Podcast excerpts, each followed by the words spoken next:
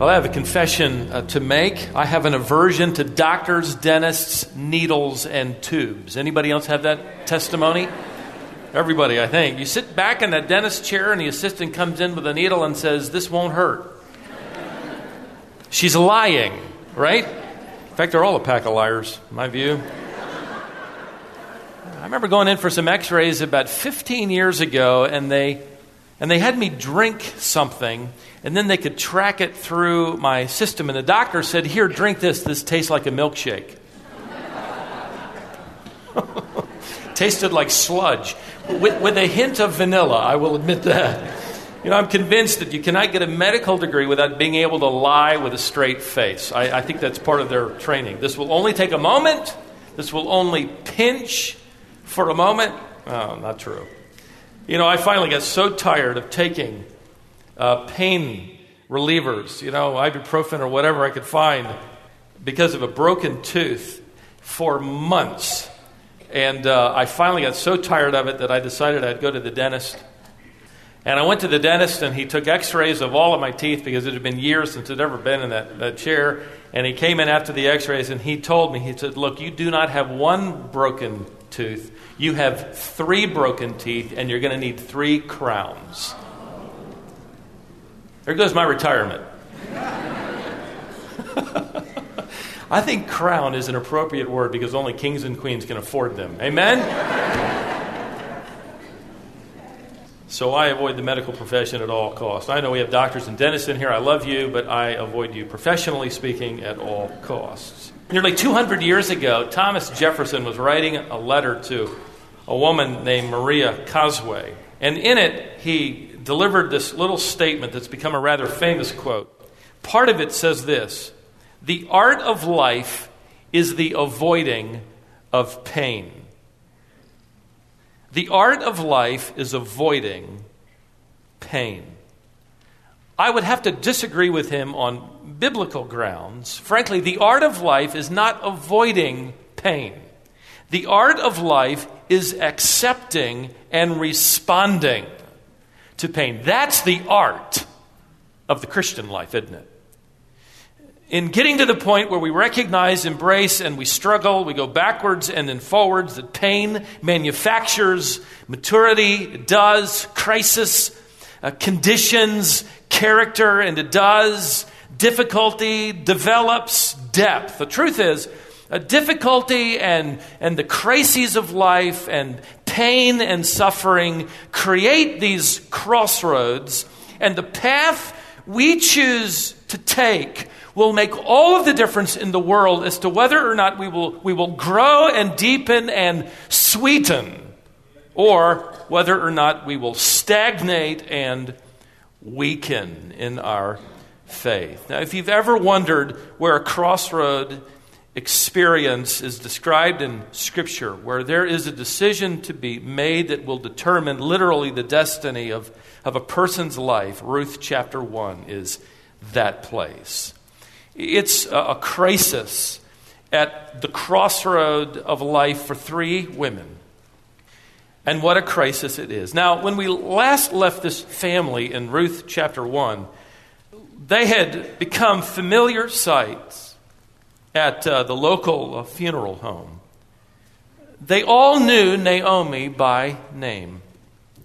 First, Naomi's husband had died, and then one of her sons, and uh, then we don't know how much later, her last living grown son passed away. Uh, no details, no description, all of a sudden, in just a, a, matter of a few brief verses, we have three widows grieving their incredible loss. And, and in this world, at this time, in this culture, this was beyond grief. In fact, it not only, it not only threatened their, their future happiness on earth, but it really literally threatened their ability to survive. Naomi and her husband, you remember, and her two sons had left Bethlehem, believing they are leaving trouble behind. It's all green pastures from here on out. But now, 10 years later, we find them again. There's nothing in Moab for Naomi except three graves, great sorrow, unbelievable grief, and a gnawing sense of fear. Now, she can stay here and mourn and potentially starve to death or leave and go back. Besides, word has reached her that Bethlehem has food again. Bethlehem, the house of bread, has bread once again. And so, without any apparent hesitation, let's pick it up at verse 6, where we left off, and find out what happens. Then she arose with her daughters in law that she might return from the land of Moab, for she had heard in the land of Moab that the Lord had visited his people in giving them food. So she departed from the place where she was, and her two daughters in law with her, and they went on their way to return to the land of Judah. Now, in typical Oriental fashion, it was typical in this day for hosts to accompany their departing guests some distance down the road, then bid them farewell. It's, it's uh, possible that Naomi had moved in with one. Uh, perhaps there was a family compound. She was living with uh, her daughters in law, and they are now accompanying her. Uh, more than likely, in her mind, they will part ways. That seems to be the picture here. These three widows eventually end up at either the border uh, separating uh, Moab and another region. It was separated by the Dead Sea, or perhaps it was the edge of the Jordan River just north uh, just above the Dead Sea. We're not, we're not told. Bethlehem, we do know, was about a three days journey from uh, Moab, and, and Naomi would not have wanted them to walk very far until she said farewell, which is exactly what I believe she had in mind to do. Now, notice, notice verse 8. Naomi said to her two daughters in law, Go, return each of you to her mother's house. May the Lord deal kindly with you as you dealt with the dead and with me. Now, you might think it's strange for uh, Naomi to encourage these women to return not to their father's house. You notice she says, Go back to your mother's house. Now, this doesn't mean that Orpah and Ruth uh, have deceased fathers. This is, expression is actually referring to the mother's place. You could literally render it the mother's chamber. It was the mother's chamber in this culture where marriages were arranged and planned. In other words, she's saying, Girls, look, you're, you're young, you have your life in front of you, go back to your mothers and make plans for another wedding. Let her arrange it for you. Go back to whatever you can make out of your future. Naomi continues, look on further in, in verse 8. May the Lord grant that you find rest, each in the house of her husband. Then she kissed them, and they lifted up their voices and wept. Get, get, a, get a picture in your mind of this. Whether you've read the book of Ruth a hundred times or this is your first time, here they are out in the open, without security, without much hope at all. In their minds, they have very little future ahead, and here they are weeping. Uh, these women have their lives turned upside down with unfulfilled expectations and absolutely unexpected grief and sorrow. Frankly, I, I think there are a few more tender and heartbreaking scenes in the Bible than this one. This isn't one damsel in distress, but, but three. And here they are now at a crossroad, literally and figuratively in the midst of their pain, we happen to be given a textbook lesson on three classic responses to pain and disillusionment and sorrow. Perhaps you'll identify with one of these widows. Maybe we can identify a little bit with all three. Let's first take a closer look at Naomi. You remember perhaps that her name means gracious one. You ought to write that somewhere in the margin. Uh, you could render it pleasant. You, you might even translate it sweet. The trouble is, she's become embittered over these 10 long years, and I think the lines in her face would tell the story of three graves and great, great loss. So, she concludes, as we've seen already with what we've read in this session, that she is best left alone. It's best that you leave me alone. And I want to make two observations from her own words. First, Naomi considers herself unworthy of love. If you look at uh, the, the conversation she has with these girls, four times she will tell them to go back and leave her alone. Four times. Notice her first reason she expects them to leave her. Look at verse 10. They, they said to her, No, but we will surely return with you to your people. But Naomi, verse 11, said, Return, my daughters. Why should you go with me? Have I yet sons in my womb that they may be your husbands? In other words, since my sons are now gone, you're no longer bound with marriage to me. There isn't anything in myself worthy of you caring about or following. I'm just an old woman now. I'm sure you don't want to bother with me, so I'm going to let you go. We're not going to have any awkward moment. You're not going to have to tell me you think it's best. I'm just going to let you go because surely there's no reason you would want to love me. See, you peel back the layers of self pity, and she's convinced herself that God no longer loves her, and neither should Orpah and Ruth. Notice what she says in verse 12 Return, my daughters, go, for I am too old to have a husband. If I said I have hope, if I should even have a husband tonight and also bear sons, would you therefore wait until they're grown? Would you therefore refrain from marrying? No, my daughters, it is harder for me than for you, for the hand of the Lord has gone forth against me. In other words, God is against me. He evidently doesn't love me either.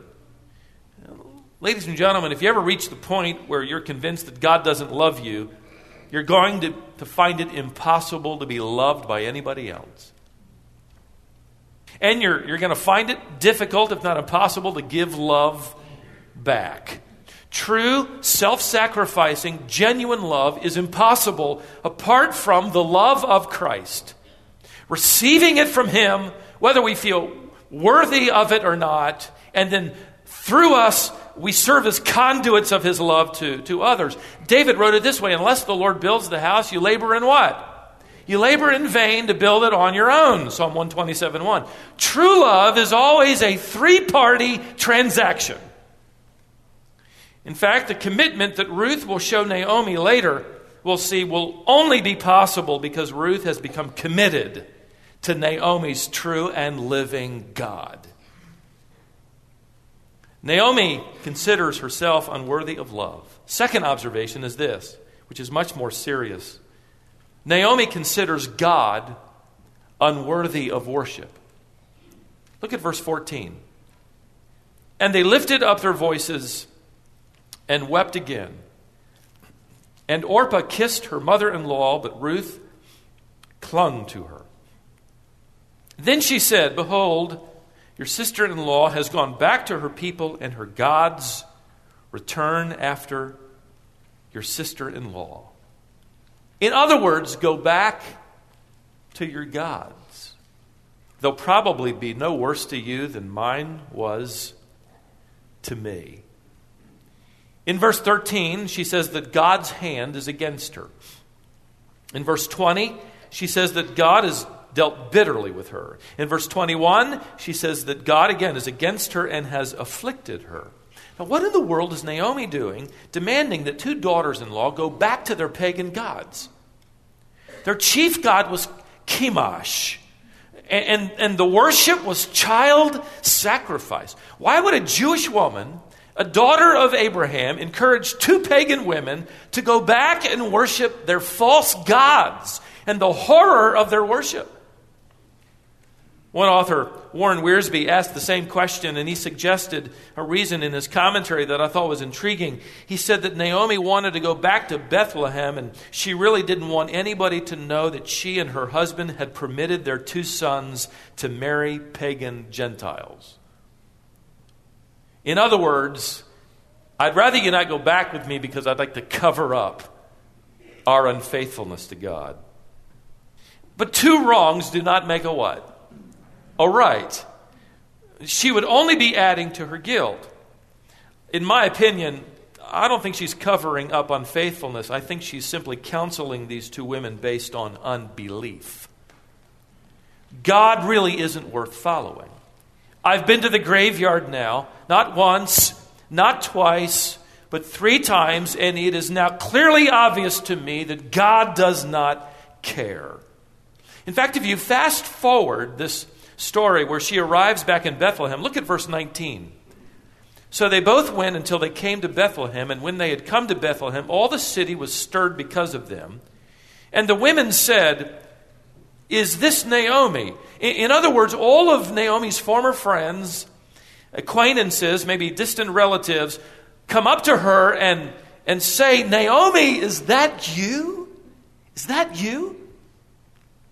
She said in verse 20, Don't call me Naomi. Don't call me sweet or pleasant. Call me Mara. Call me bitter. For the Almighty has dealt very bitterly with me. In other words, I used to be pleasant and sweet, but now I'm bitter. And I want you to know God made me this way. So, days earlier, it's why don't you go back to your gods? You've seen how my God treats me. Maybe your God will be better to you. This is a serious situation at this crossroad in, in her life. Nowhere do you read of repentance for having abandoned God's covenant people and God's covenant land. In fact, at this point, she's more interested in food than fellowship with God. She is returning to the land, but she is not returning to the Lord. Look again at verse 21, where she says, I went out full, but the Lord has brought me back empty. Now, she's right in a way, isn't she? God has brought her back in His providence. She's kicking and screaming all the way. But God hasn't deserted her, even though she's basically deserting Him. And that's the way He is with His people. She has no idea that God is at work in her life now more than ever. She has no idea that God has plans for a new son in law and a grandson named Obed. And, and she has no idea that he will be the great grandfather of King David.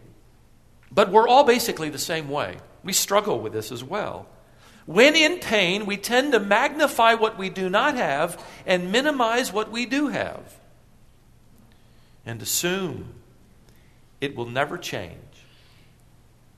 But I want you to hear a little ray of hope, uh, just a little sliver of insight buried in her words. She says in verse 21 We went out full, but came back empty. Now, wait a second. They left in the middle of a famine. Remember? They had little to eat. They had seen the loss of their property value, no doubt, a plunge. Enemy Midianites are around every corner. That's why they left that and headed for the green, fertile plains of Moab. But now she's saying, I was really full in the middle of a famine. Now I'm empty. We were in reality where we needed to be, and we had everything that really mattered in Bethlehem. Now, let's quickly go back and take a, a look at Orpah, the second widow in this crossroad of pain and suffering. Now, when Naomi first demanded that the girls return to their mothers, you notice in verse 10 that both Ruth and Orpah, you know, lifted up their voices and they began to, you know, to weep. They basically said, We're going to return with you to your people. That's what Orpah said as well as Ruth. We're going to return with you to your people. But then Naomi lays out for her and Ruth the reality of what they're going to lose if they do. Orpah gets the message. And let me summarize what Naomi's certainly hinting at. Some of it's more obvious than other things, but she's simply giving this message to these two young women. And Orpah gets it clearly. Her life will be difficult as a widow from Moab. Her prospects of a husband will be less than nothing. She will be unwanted by the Jewish community. Moabites and Jews don't get along. In fact, they really don't like each In fact, they hated each other. She will leave her nation with all of its comfortable customs and cultures and conditions that she's used to. She will be forfeiting her rights as a citizen. She is given no prospects and no promises. And Orpah lifts her voice and weeps, the text says, and she kisses her mother in law and basically says farewell. Verse 14. She got the message. And she's going to cry, and she's going to kiss her mother in law and then say, Well, in light of that, maybe we'll write, or maybe I'll call. J. Vernon McGee wrote in his little commentary that Ruth and Orpah demonstrate two kinds of members in the average church the professors and the possessors. Orpah made a profession of faith, but Ruth possessed genuine faith. At this crossroad of life, a decision is made by Orpah which will determine her eternal destiny. You're watching it happen. Like many I've witnessed to who believe Christ, after you give them the whole story, you know, he's really going to going to interrupt their lives more than they want. You know, God's going to mess up my social standing and my reputation and my social connections more than I think I want him to. I may have to give up an idol or two. And so, no thanks. Orpah calculated the cost. She decides to go back to darkness. She was sad about it. She shed tears. They were real tears. But at this crossroad of life, she chooses to go back to paganism. She chooses to go back to the darkness. She chooses to go back to the gods of her forefathers. She chooses to go back to perhaps this time a good man of Moabite stock. And she disappears over the horizon, and the Bible never mentions her again. Wow. Naomi says, Well, Ruth, what are you waiting for?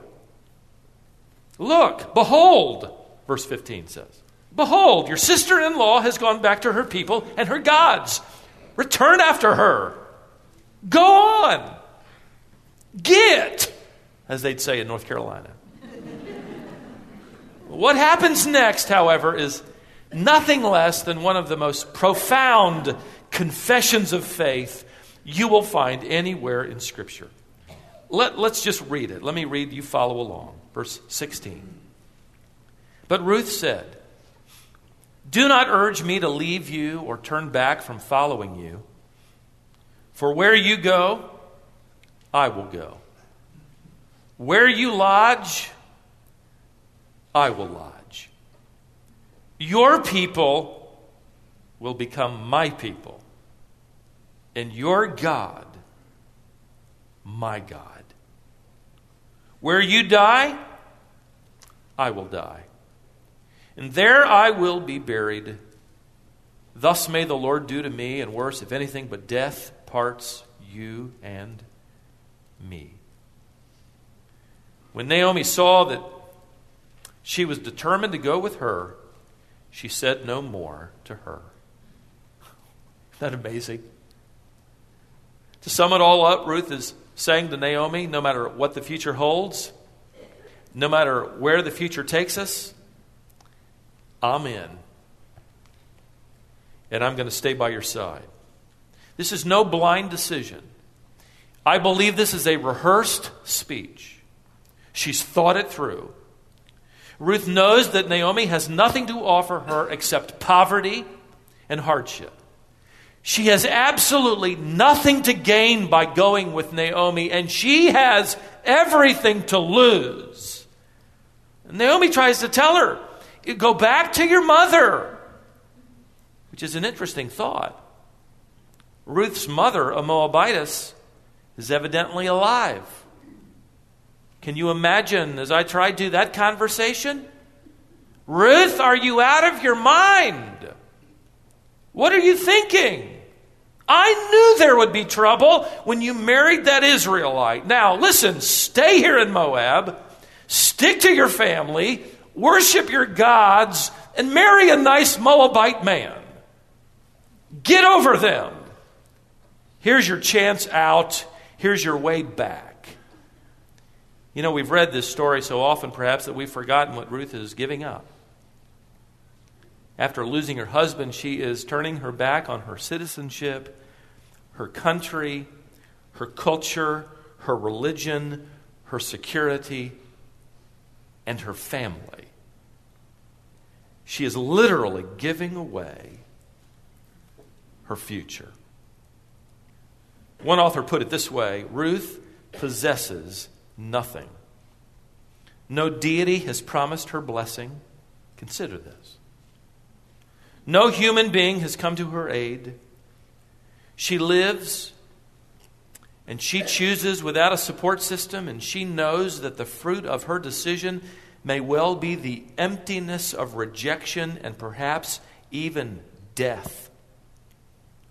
She has committed herself to the life of an, of an older widow rather than the search for a new husband.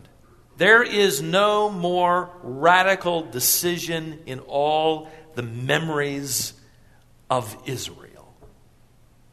Twice in her well rehearsed and thought out speech to Naomi, she refers to God with personal terminology. The God of Israel is the one whom she is now believing in, relating to, and trusting for her future. While in Toulon, France, a number of years ago, uh, Marcia and I were staying with a, a French pastor, Jean Pierre and his wife Jocelyn. Delightful couple. Uh, John Pierre couldn't speak English, just a few words. He, he, knew about as much English as I knew French, and he could say hello, and I could say we, and that was about it. So after we said hello and we uh, several times, she would interject and translate for him. And one evening after dinner, we were talking, and John Pierre was telling us about a young lady who'd come to faith in Christ in their church. And it was a wonderful story, but it was a story of great suffering for this young woman. She faced a great deal of persecution because of her decision. She'd lost her friends and was nearly disowned by her family. Then Jean Pierre said something that Jocelyn was having a hard time finding a, an English counterpart to translate it correctly. And finally, she sort of gave up and and then she spoke broken English too. And she said, My husband is saying that in spite of everything, this young lady gripped God. What a great thought. She gripped by faith her Lord. You know, ladies and gentlemen, we have three widows with three different ways of handling the pain of life, which they could not avoid. Orpah departs. Naomi returns. Ruth arrives. Orpah's shallow faith was based on circumstances. Naomi's weak faith was biased by circumstances. Ruth's newfound faith went beyond circumstances. It was independent of circumstances entirely. And so here they arrive in this strange new land. But one thing is certain Ruth has a tight grip on her newfound, true, and living God. Let's pray. Father, thank you for this particular passage of Scripture, which has allowed us to climb into the sandals of these three widows facing insurmountable odds, still grieving deeply their loss, no doubt wondering about their future.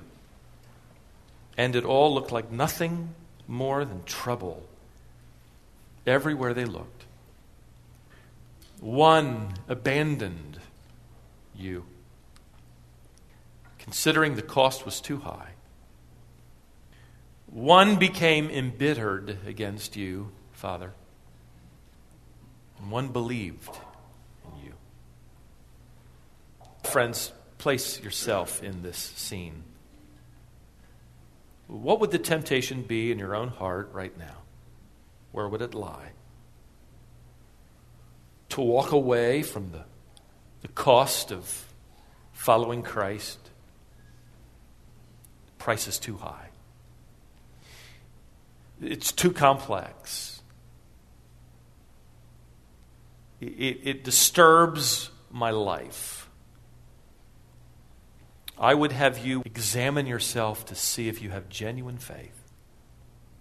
Make sure you belong to Him. Maybe it's the other widow that resonates with your heart where she became embittered.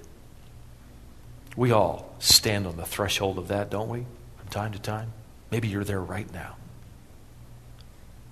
God doesn't seem to be paying up. Christianity doesn't seem to be paying off. You can't take a pill and, and get away from it. You can't have a shot to eliminate the, the pain. There's nothing you can do. Maybe you're at the crossroads. Perhaps you're like Ruth, which is where we all want to be, where we effectively say to you, Lord, wherever you go, I want to go. Wherever your name lodges, wherever your will reveals itself, that's where I want to be, no matter what. No promises of a way out over the next months or years, but you've given promises of a way through it with sufficient grace. So, Lord, for all those in that category, as well as the others, I pray for every heart that the enemy would be defeated as we stand at the crossroads of life. Decisions are made, perhaps destinies determined. Oh, that we would all make the right decision. It simply says, even without answers, Lord, we choose to rehearse back to you our commitment to follow you. Simple as that. It's as simple as that, Father. May that be our testimony as we prepare to take another step forward tomorrow, whatever it is, wherever it takes us, we will follow you. In Jesus' name, amen.